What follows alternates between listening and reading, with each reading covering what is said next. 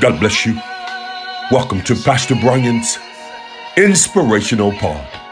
The word of the Lord shares with us in Psalm 107, verses 5 and 6.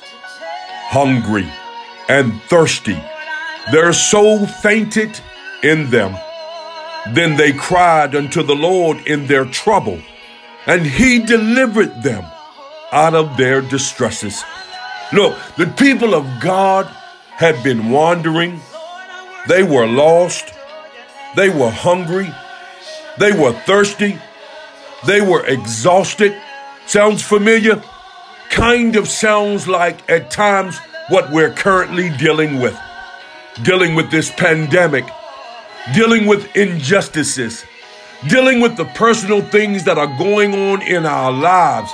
At times it can feel overwhelming, feel like we're lost, don't know what God is up to.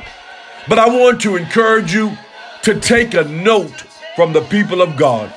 The Bible says that then they cried unto the Lord, and he delivered them out of their distresses.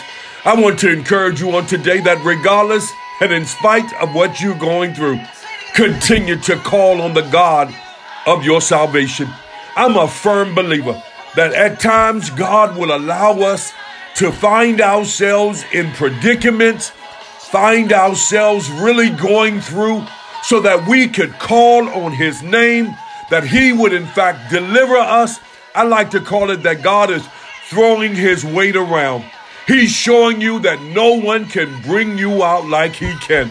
Look, people of God, I want to encourage you on today that as you go through, as you cope, as you deal, continue to call on the God of your salvation, trusting and believing that our God will deliver us.